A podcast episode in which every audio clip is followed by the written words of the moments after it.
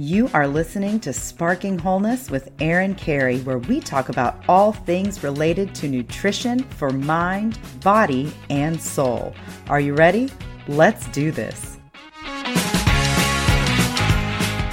Hey, everybody, it's Erin Carey, and welcome back to Sparking Wholeness. Today, I am sitting down with Dr. Syra Madad. She is an internationally recognized public health leader and epidemiologist in infectious disease and special pathogen preparedness and response. She is Senior Director, System wide Special Pathogens Program at New York City Health and Hospitals, the nation's largest municipal healthcare delivery system, overseeing special pathogen preparedness and response efforts across 11 acute care hospitals, in addition to post acute long term care facilities, and ambulatory care sites. Dr. Madad's work focuses on the preparedness for, response to, and recovery from infectious disease outbreaks with an emphasis on healthcare and public health biopreparedness. Dr. Madad has led multiple outbreak responses, including Ebola, Zika. Did I say that right? Zika? I don't even remember that one. yeah, it's been a while, but yeah, you, you pronounced it correctly. Okay. I'm like, wait, that feels like a memory. I know for you, probably yeah. not as faint. Um, measles, Candida auris, and recently COVID 19, where she has been very involved in that. And Dr. Madad has over 50 publications, has been a guest speaker at over 70 scientific and medical conferences around the world. And so I am just honored to have her on the show today. So welcome. Thank you so much. It's an honor to be here. Yeah, so we're going to take a kind of a different look at something else that is kind of a buzz term, buzz phrase right now in the world of health, and that is PFAS, or what is commonly known as PFAS. I read a lot about it, but we've never talked about it. So, can you tell a little bit about what that even is? Yeah, you know, and I think it speaks to the greater issue because, you know, as you're saying, you're not familiar with it, uh, you may have not heard it, but you know, recent data has shown that over 97 to 98% of Americans actually have PFAS um, detected in their blood. So it's it's everywhere. And what PFAS stands for is um, per and poly polyfluoroalkyl substances, um, or PFAS.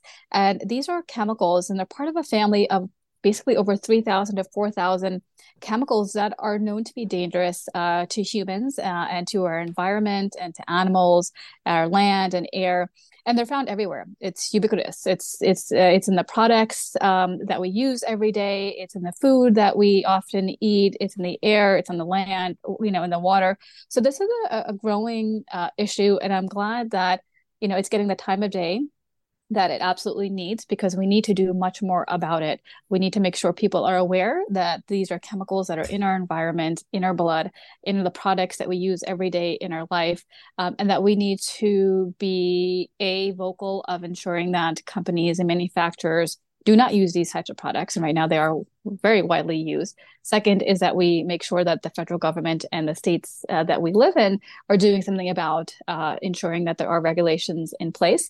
And then third, that we ourselves as consumers, as individuals living in this world, are doing everything we can to try to limit our exposure to these PFAS chemicals because we know that they have uh, they're associated with many different um, health conditions that we'll we'll get into. Yeah, and and these are termed forever forever chemicals. So they they don't go away. Is that what you're saying? That's correct. So they are termed forever chemicals because of the persistence in the environment. And they're basically um, made up of these very strong carbon fluorine bonds. And it makes, because of that, it's making them very stable and resistant to uh, degradation in the environment. So they're basically persistent in the environment for a very, very long period of time. Very hard for them to break down naturally in the environment.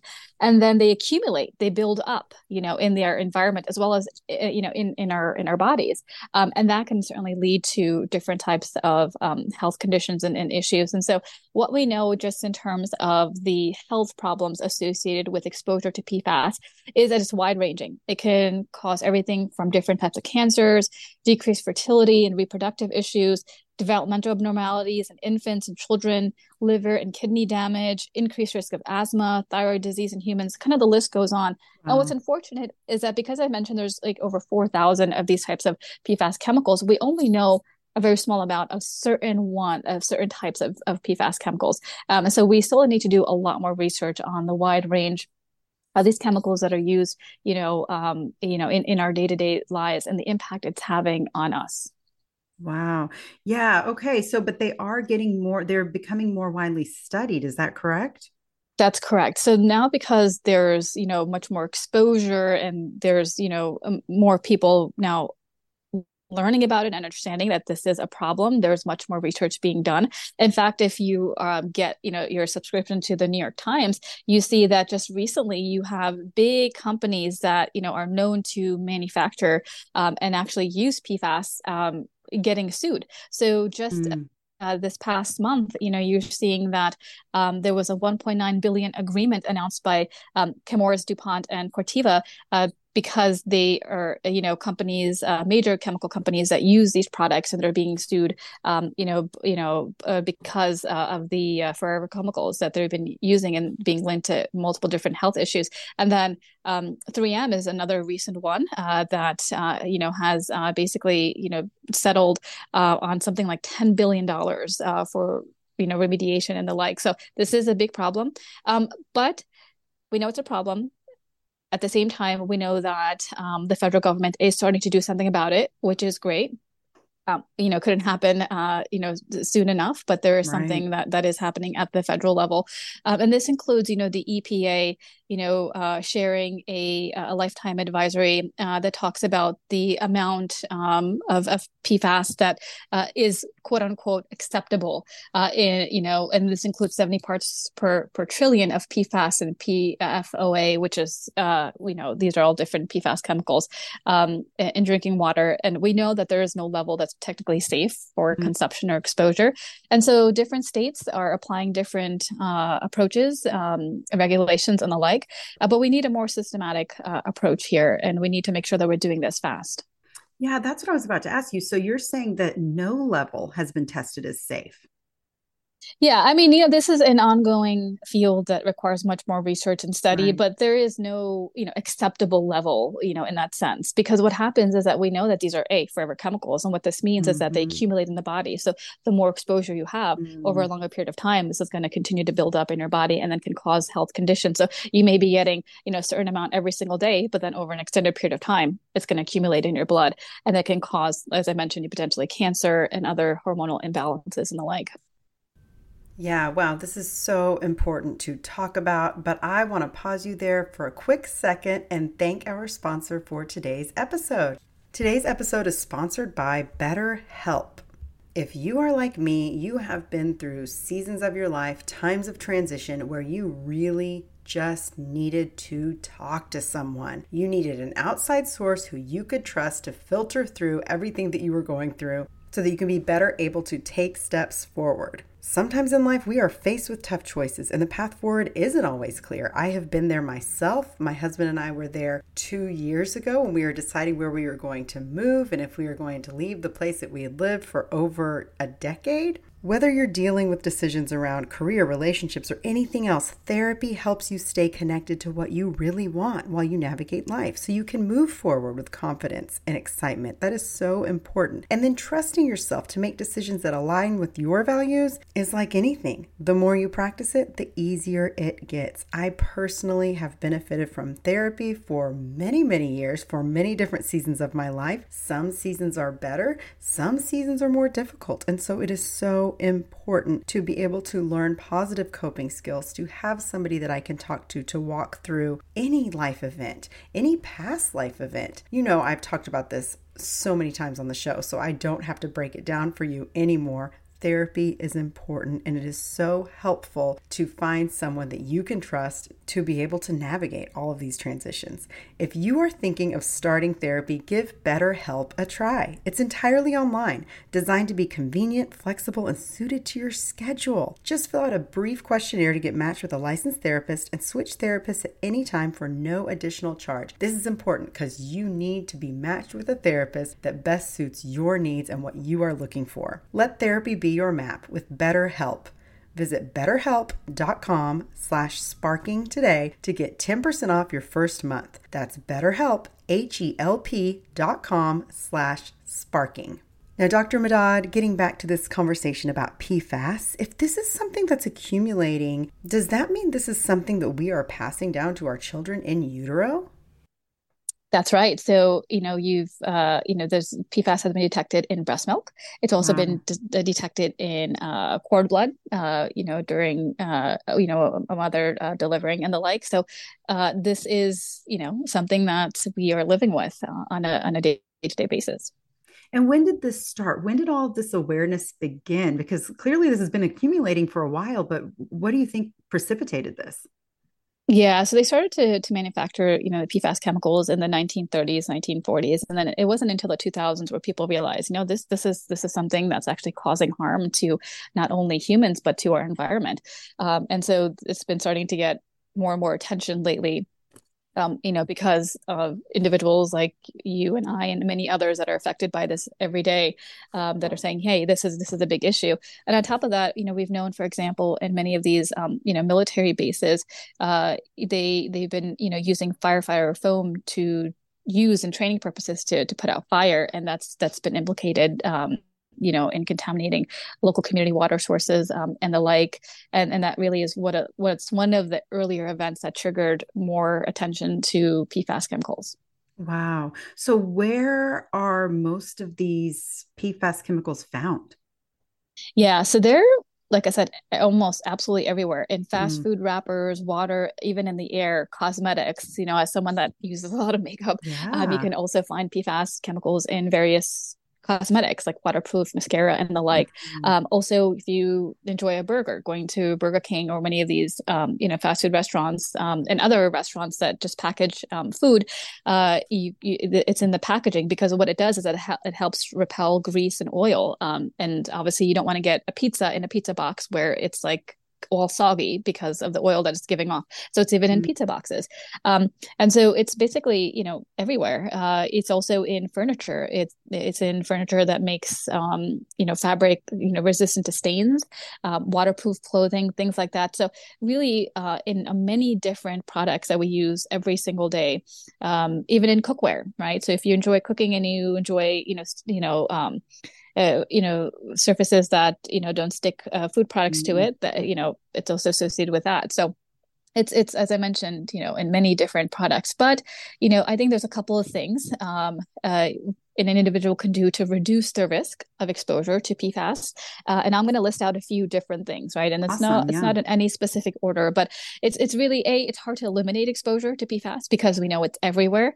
Um, but there's things that you can do to minimize your risk, right? And the one thing that I'll mention is, you know, because it's around us, it's like air pollution, right? We can't get away from air pollution but there's things we can do to reduce our risk of being exposed to air pollution. So very similar to that. Um, the first is you know being mindful of your cookware. So you know making sure that you're going for stainless steel, cast iron, ceramic cookware as alternatives to nonstick pans. So uh, you know that's one thing is just making sure that you're being mindful of the cookware.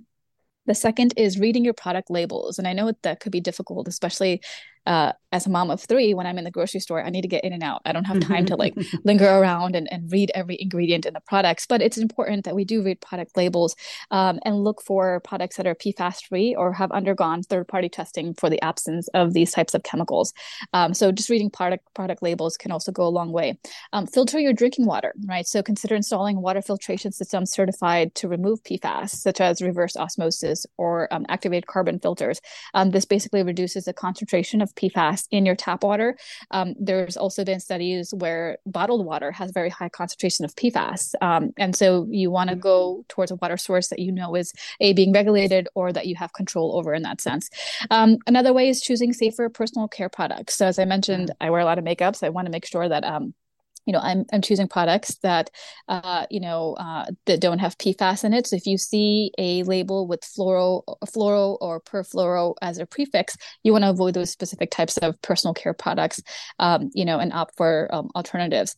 Um, another way is um, avoid stain-resistant treatments. Uh, another personal anecdote: I am still furniture shopping, so I'm definitely making mm-hmm. sure that I'm I'm going for furniture that is not necessarily, um, you know, uh, stain resistant uh, and and the like. Even though I do have three kids, and that would be really great to have. But uh, you know, I'd rather go for something healthier and safer yeah. uh, in my home.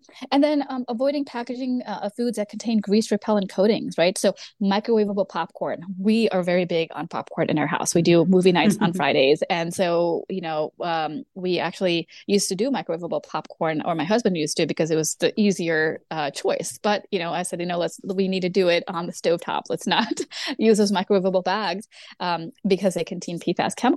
Um, and and you know, avoiding food boxes and the like. And I know how hard that is, right? As someone that loves their morning cup of coffee, um, going through a drive-through, they give us give coffee and obviously uh, in these containers you know that potentially may have pfas in their lining. So opt for bringing your own uh, you know cup that's you know uh, you know has a has a better um, you know uh, material uh, associated with it uh, and, and, and the like. So these are just you know some things that you can do to help limit your exposure to pfas in your day-to-day life yeah, that's super helpful, super practical. And I think, you know, just for listeners to know that it it can be baby steps, you know, just to like you said, to limit or reduce. Mm-hmm. It doesn't have to be like everything at once because I think sometimes we hear yeah. this and we're like, oh my gosh, I need to change everything. Yeah. and it really can, can be overwhelming. Yes, absolutely. And so you're saying just reduce little by little and going back to the personal care products because I too wear makeup. and I know many, we have many female listeners that probably do as well. Is there a way to, is there a list anywhere of,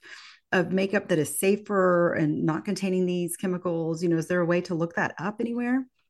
So I haven't come across any specific list, but I know that there is a um, a list, and let me see. I think it's it's on the website for Environmental Working Group, um, and it gives you um, it gives you a list of actually uh, different personal care products that may have that as an active ingredient. I don't know how up to date that list is being kept, but a there is a working list. I think that that it, you know can have this information, um, and and so it's on the Environmental Working Group um, website, and then I think in that same website website, it can also show you um, a map um, that has PFAS contaminated water sources across the U.S. So if you want to see, yeah. do I live near, uh, you know, a water source that's contaminated with high levels of PFAS?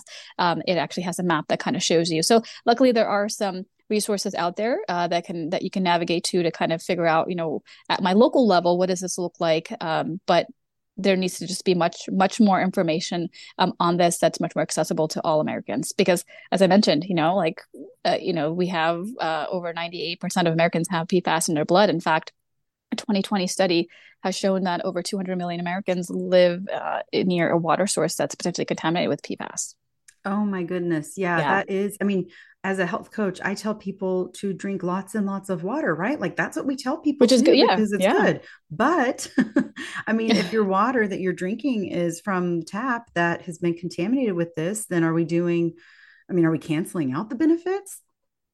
No, and that's where I think it's really important to put things into perspective, right? Mm-hmm. So as I mentioned, like, yeah. you know, this is all around us on an ongoing basis. And so we know certain things are good for us.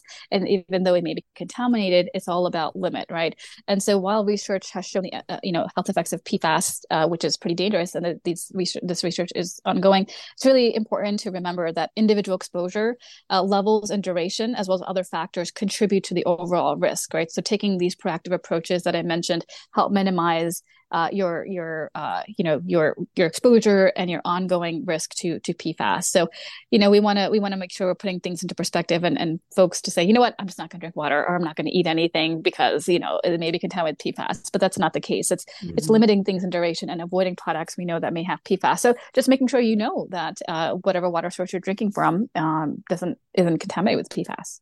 Yeah. I mean, how worried should we be about the long-term effects of this? Like I'm thinking I'm a mom of 3 as well and yeah. I'm like, okay, what about my kids? What about my grandkids? Like where should we yeah, how worried should we be? Well, I think it's definitely a concern, right? Uh, you know, similarly, you know, I'm I'm in the same boat where I do worry about my children's health and and you know my grandchildren's health. Hopefully, I, I you know I live long enough to to see that. Uh, but this is where I think us uh, as adults can make a stand to make sure that a our elected officials know we are concerned about this, not just for ourselves, but for our children, for our future generations, and because these are forever chemicals, always in the environment. What we are doing to stop them right now for from accumulating even more in the environment, and then what are we doing for remediation to remove these chemicals in our current environment, in our food products, you know, in uh, in in our day to day products that we do use as as consumers. And so it's it's a it's a two prong approach, but there's things we can do now. Um, there's things that we can also do in the future to make sure that our generations um, ahead of us live a healthier life. Yeah, are there government institutions? Are there any states that are taking a closer look at this? Yeah, yeah, absolutely. So first, the EPA certainly, obviously, is doing something about it, and the Biden administration has made an announcement that they are really cracking down on this. And then states have opted to um, regulate, uh, you know, um, the, themselves. And so, like New Jersey, for example, uh, I think Minnesota, Michigan, many of these uh, states have opted to, you know, either meet the EPA uh, health advisory or even go um, above it to be even more stringent. So Michigan, Vermont, Jersey, Minnesota, they all have um, lower requirements than the EPA um, health advisory, which is great. Um, oh. And this is where, again, you know, co- you know, contacting your elected official to say, hey, what are we doing about this? Um, what is what is our state doing about this? What is my local community doing about this? Yeah, yeah, I know. I, I, saw something about, and I don't know if it was the PFAS, but it was something that California was starting to crack down on. It might have been food related. I can't remember, but I do know that different states are starting to pay more attention to different things that could be possibly harming people in our commonly consumed products. Yeah, yeah. So I think I haven't. I, I, that is definitely important, and, and, the EPA actually did propose uh, a national standard to limit some of these, these compounds in, in, drinking water uh, recently. So we know that you know something is being done about it, but you know uh, we, we it needs to happen now, and it's not fast right. enough. And and co- and some companies have also said uh, they're going to stop producing PFAS by 2025, which is mm. which is great.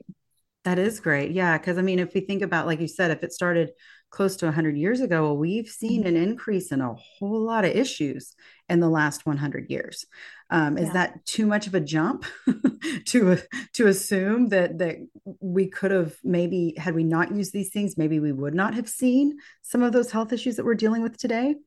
Oh, absolutely. Right. In the absence of these chemicals, we certainly, you know, uh, would have had a healthier uh, lifestyle. But that's not to say that all the, our health conditions are mm. associated with these specific type of chemicals. Because as you read in my bio, I also deal with biological agents. So if it's mm-hmm. not the biological mm-hmm. agents that are ki- they're going to kill us, it's these chemical right. agents. So it's, yeah. it's one thing, or it's it's a lesser of two evils. They're both very evil. So we need to make sure we're doing everything we, we can to prevent outbreaks and pandemics, and as well as yeah. limiting our exposure to these harmful chemicals. Right. Yeah. No. And I think that's why I was so excited to have you on the show because I thought, well, goodness, she has such a wide range of dealing with these immediate, like you said, the outbreaks like Zika that I could not even remember. Although I think it was around when I was pregnant with one of my kids. And so it was enough to be a concern, you know?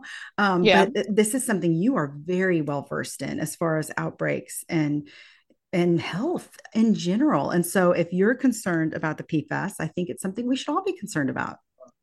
Yeah, no, oh, absolutely, absolutely. You know, just and, and just on the on the Zika, one interesting, you know, note there was a recent article uh, that basically talked about Zika as a forgotten virus because it was mm-hmm. so much in the news about seven years ago, um, but now obviously it's no longer in the news, even though many families continue to suffer uh, from mm. it. It's actually, uh, you know, the babies that were born with many of these really devastating birth defects, like microcephaly, uh, caused by this mos- mosquito-borne um, illness, are now seven, and they still mm. require a lot of support and assistance. And and this yeah. just goes to show you that a we know we live in a world where there's all these different hazards threatening, um, you know, our, our health on an ongoing basis. But it's important that we do put things into perspective, and we are vocal about the concerns that affect us and our future generations. We're doing, and we should be doing something about it. Um, but also, you know, just putting things into perspective.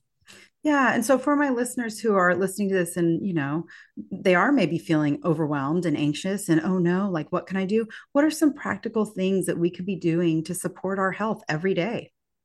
Yeah, so I think in addition to you know the the list of different um, approaches that I mentioned in reducing your exposure to PFAS, like being mindful of cookware, reading product labels, filtering your drinking water, choosing safer personal products, and the like, um, other things that you can do is being an advocate, right? Is advocating for ensuring that you know um, PFAS is not contaminating your water sources, and if it is, um, then you're making sure that you are advocating for remediation um, because this is your water source, um, and and being vocal about it. So we are our own champions of our health, for the health of our children, for the health of our future generations. And if we're not going to speak up, then who is, right? Yeah. Um, and so these are companies that are multi-billion, trillion-dollar companies that obviously are used are developing these these consumer products for us. But if it's also slowly killing us in the process. We need to make sure we're using um, alternative methods. And and that actually, and one point to to to also uh, I think bring up is that when companies do realize that this particular chemical um, within this family of, of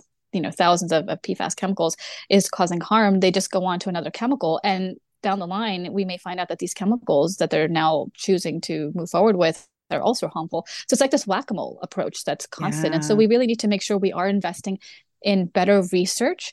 Um, so not just advocating uh, for you know for a healthier community and removing PFAS and remediation, but also advocating for more research being done on these chemicals and finding safer alternatives because we need these right in our products. Like we we we we need these in our day to day lives. It's not as if we're saying we need to you know stop going to to fast food and and, and taking and and getting takeout food or or using makeup up and things like that that may be uh, right. contaminated with PFAS. But we are using healthier alternatives, and that requires better research. So we need to fund this research to find these um, safer alternatives. So it's really being an advocate for all of those.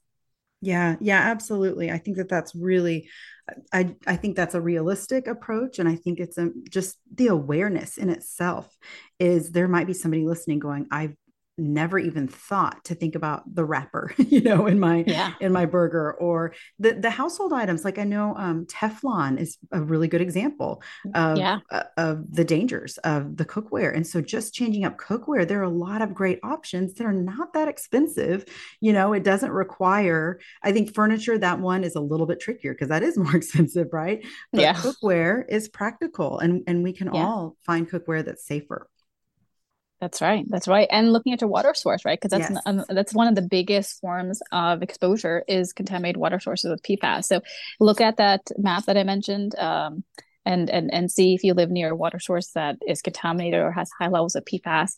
Uh, making sure that you in your own home you know are, are putting methods in like filtration that can help remove some of the pfas from your drinking water source um, and then you know being mindful of the food that you eat so for example fish is another um, mm. you know, big product that contain a lot of PFAS in it. So just seeing where that fish is coming from yeah. uh, and the like. So, so sustainably sourced fish, right? Is that what you're talking about? Yeah, yeah, exactly yeah that's that's a big deal and yeah these are things that are are healthy things. Fish is you know usually considered a health food for the omega-3 content right and water yeah. it's healthy but um, we want to make sure that our bodies are able to tolerate those other things that might be you know there um, and so for many of us you're saying there is an overload of of these chemicals and it is being passed down through generations so it's so important to be aware of that. Now yeah tell me i mean what what are you aside from raising awareness for the pfas what what else are you working on right now yeah so you know being in the field of um you know biopreparedness and, yeah. and and responding to biological threats there's always something happening in our world of infectious diseases and so you know some of the the work that uh, I'm involved in is not only, you know, preventing and preparing for biological threats that are constantly happening around us, but it's also responding to these outbreaks. So obviously, people uh, have heard of and know of COVID because mm-hmm. it's impacted every single one of us. Yeah. But there's so many other different outbreaks that we're contending to and also trying to prevent. So we want to make sure that uh, we're looking at um, different outbreaks not only happening overseas but also in our own backyard, like bird flu. Right? You may have heard mm-hmm. of bird flu because there's a huge outbreak of avian avian influenza um, that's uh, that's affecting our, our, poultry and other mammals. So we're keeping a very close eye um, on that. Uh, we know in many parts of the world. So, for example, in Africa, there were multiple different outbreaks of viral hemorrhagic fever that we're keeping a very close eye on, preparing for currently you know we're planning for flu season to ramp up again even That's though right. it's summer yeah. but we know that you know flu season tends to hit us in the fall and it does take some time to to make sure that we have good messaging um, out so a lot of these things are are, are kind of happening uh, in in uh, you know in, in parallel um, and the other work that i also do is on biosecurity and biodefense and so how to make sure that bad faith actors don't have access to biological agents that can be used in various purposes and so i do a lot of work um, in that space as well which is really uh, really interesting. So uh, I keep myself busy between working and, and teaching and and you know doing uh, you know podcasts like like yours and, and yeah. raising awareness on important topics. Um, but it's all in the good days of work. Yeah, no, I, I love it. And, you know, and it's one of those things, like you mentioned, flu season, there's also RSV season. I had an RSV yeah. baby hospitalized as a newborn. Oh. And so, you know, this was, it'll be seven years ago in December, but I think about, I was not ready for that. You know, nobody really, or I minimized, you know, like, oh, you know, whatever, it's fine. Um, but it wasn't fine for him. He was hospitalized and put on oxygen. And so I think it is so important to be aware of things and, and to be able to protect ourselves when we can. Oh, absolutely. Absolutely, absolutely. Well, hope your baby is well. My my three year old actually also got RSV this past uh, season, and it was it was pretty bad. We know this this past uh, yeah. season of RSV, uh, the media called it the triple demic because there was RSV circulating and flu circulating and COVID nineteen circulating, you know, around the same time.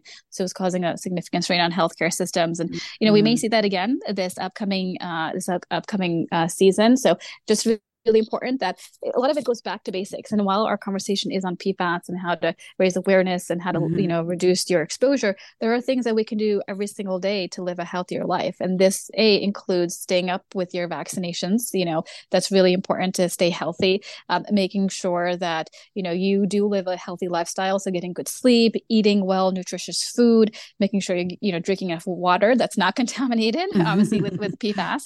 Um, and, uh, you know, that you're all, that you're you're also looking at your mental and, and physical um, health um, as as well. So these are all things that are important for us to you know live a healthy lifestyle. Absolutely. Thank you so much for offering your time. I know you've got a lot going on.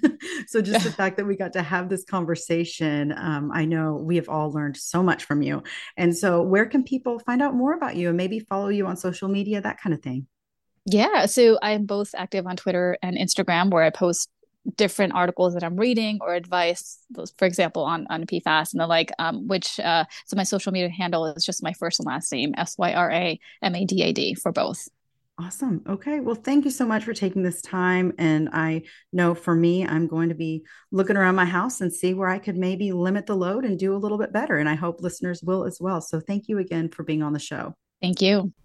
All right, now if you are sitting here wondering how in the world can I control all the toxins in the world and I'm going to get sick and what can I do? Well, I am going to spend a few minutes reading through an article that I wrote years and years ago. It is on my blog, but I want to share some of my top tips for immune resilience. Fall is coming, it is upon us. I know it feels like school is barely starting, but I think it's important to take control and be your own health advocate. And so, here are just some quick tips that are going to help you to do that and to do that for your family. Managing cold and flu season for my family requires the same four steps as managing my mental health, and that includes nutrition, supplementation, movement, and relaxation. So let's start with nutrition.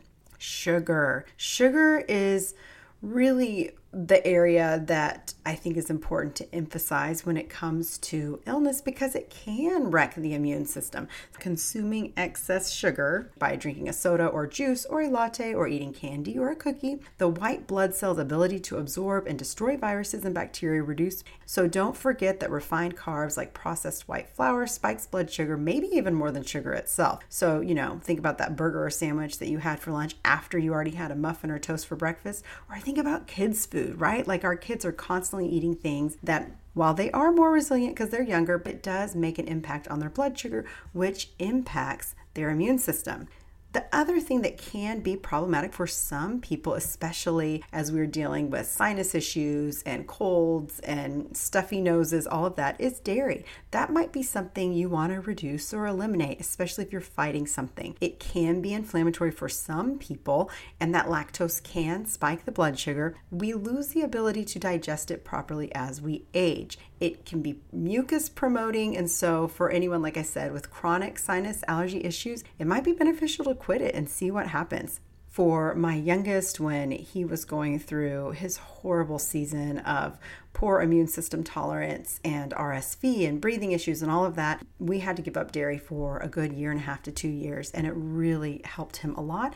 And now we can have dairy here and there. It doesn't seem to be as problematic, but we are talking about toxins. So, my rule of thumb is to look at eliminating anything that is not organic, anything that, you know, is going to contain antibiotics, hormones, all of that it might be better tolerated by the body. The other thing that you want to go easy on for your gut and immune health is alcohol. Now, I'm talking to the parents here, not for your kids. Hopefully, your kids are not using that anyway. But I know that, you know, we're going to start entering the season of holiday parties and it's going to get cold outside, so it'll feel nice and warm and cozy to have a drink. I know a lot of us tend to drink more than usual when it is party season, but be mindful of sugary cocktails and give your gut a chance. Alcohol does enhance intestinal permeability. And so you want to pick your battles.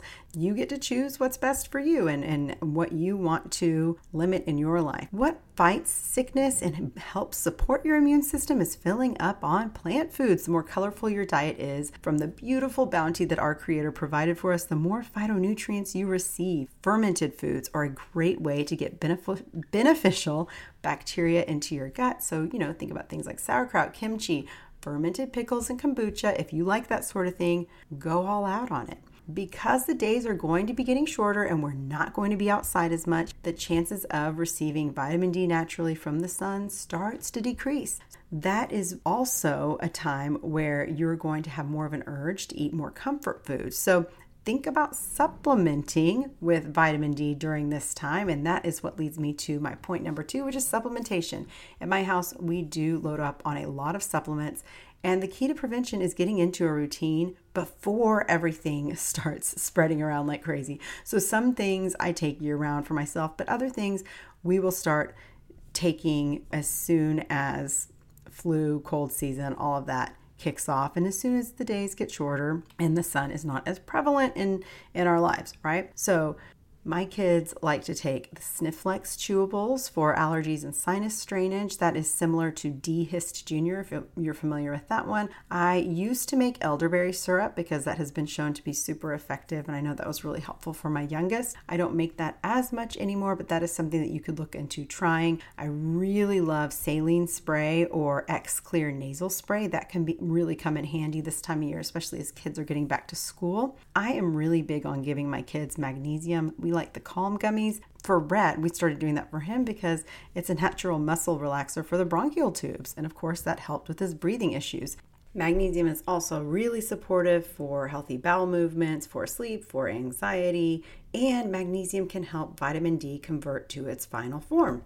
I already mentioned, but vitamin D drops might be helpful for some people, you know, depending on if you're not going to get a lot of time outside. My favorite way to get vitamin D actually is through cod liver oil because with cod liver oil, you will get vitamin A, vitamin D, and vitamin K, plus omega 3 fish oil, which is super anti inflammatory and can really help with focus and concentration for kids that have those issues as well. For me personally, my very favorite thing that I take during this time of year is quercetin. I take a combination of quercetin with bromelain, which can really help me with my seasonal allergies that tend to hit harder in the fall. And I also take magnesium probiotics, B vitamins, and cod liver oil. The third thing that is really, really crucial at all times of year, but definitely as the weather gets cold outside, and I know it's weird to think about the weather getting cold outside, but it will. Movement. Movement is so important. It can really help to get your body moving to help improve mood and fight against seasonal mood issues. Now is the time of year to get started on that. It can help improve dopamine levels, which is a big reason that many people turn to emotional eating and comfort foods to begin with. Movement improves insulin resistance. And again, it's so necessary to have that happening all the time because of that blood sugar immune system connection. We want our bodies to be better able to be sensitive to the signals of insulin that it receives. The key to movement is finding something that works for you, that you enjoy, that you will do consistently. Same for your kids. Throw a dance party, get them outside, get them swimming while it's still hot enough to do that, but get your bodies moving. That is so, so helpful for immune health. The last thing is relaxation. Big sigh on that one, right? It, this is going, we're about to be entering the hardest time of the year to have intentional relaxation. I know for a lot of people, their kids' sports schedules ramp up. We have all sorts of school activities, and then we have the holidays. It can get really crazy, and it is really hard to relax intentionally when your schedule is packed. But It is so important to understand that stress, whether you are aware of it or not, will weaken your immune system as well. There's a pretty direct connection there. I have a free guide on stress boosting stress, excuse me, stress busting nutrition that's available on my website and I will link into the show notes and that will give you a lot of tips for how to improve your nutrition in order to deal with your stress and that will also help with your immune system. There are so many reasons that we want to be mindful of our stress. Ongoing stress leads to ongoing cortisol production, ongoing inflammation, which leads to a weakened immune system. And sometimes our stress load is just out of our control. But here are some things for sure that can decrease the stress load that can help strengthen the immune system. So I've already talked about diet. Get my free stress busting guide to nutrition. That is going to be my number one. Limiting sugar, limiting alcohol, limiting the things that are inflammatory for you. And that's going to be different for everybody depending on your whatever you have going on with you. Learning breathing t- techniques, as crazy as it sounds, can really help decrease stress and repair your body. So the 478 breathing, where you inhale through your nose for four seconds exhale. Sorry, you inhale through your nose for four seconds, hold it for seven seconds, and then exhale for eight seconds that practicing that multiple times throughout the day can really help with your stress resilience and stress management. So there are all sorts of different breathing techniques out there, but practice deep nasal breathing. It can really help your body's response to stress. The other thing that a lot of people don't think of is going to bed at the same time every night and waking up at the same time in the morning can impact your day to day stress load. If your sleep is out of whack, everything is out of whack. The other thing that I really like, and I am working on a nourishment journal just for this, so stay tuned for that, is to keep a gratitude journal. At the end of the day, do a brain dump. List out the things that you that went well for you, the things that you're grateful for. Reading truth, and for me, that's the Bible. I, I'm a Bible reader. It helps me to stay in a positive mindset even when there is chaos all around me. So that is also soothing for my stress levels. Now, last thing I'm gonna say is that Nobody is perfect. You can do the best you can and you can still get sick. You can do all the preventative tools and you can still get sick. Nothing is 100%. Your immune system really can thrive when it is being challenged. Of course, as we've learned, there are challenges hitting us at every level, like from these PFAS to other toxins to other things that the level, the load just keeps mounting up in the body, and pretty soon we're at capacity. It's it's impossible to be 100%. So do the best you can really work on those stress levels and just focus on one area. You know, maybe you do want to look at the PFAS. You can limit those toxins that are going on in your household. That could be a great start for you. Or maybe you want to start with food. Maybe you're like, ah, my sugar has gotten out of control. I'm just going to limit my sugar. Okay, awesome. Maybe it's something like alcohol. You know, maybe you're like, gosh, it's been summer. I've been drinking a little bit more than I want to. It's not helping my sleep very much because it doesn't just so you know. Um, maybe you want to limit that. Great idea. Maybe you want to add in things. Now, that's my favorite the concept of addition over restriction. What can you add to your life that's going to be nourishing for you? It's very individualized. So, I will leave you with those ideas and those tips. Feel free to reach out to me. I am an open book. You can ask me what I'm doing for my immune health this season. You can ask me how I'm supporting my family's health feel free to ask or schedule a one on one session with me where you will get even more of the good information and you will get something tailored specifically for you and your unique body. Have a great week. The tiniest spark leads to the biggest blaze, and I hope that today's episode sparks you on a journey to healing and wholeness. Thanks for listening to Sparking Wholeness. For more information on what I do and my coaching programs, or maybe just to reach out and say hey, find me at sparkingwholeness.com or on Instagram at sparkingwholeness. Have a fabulous week.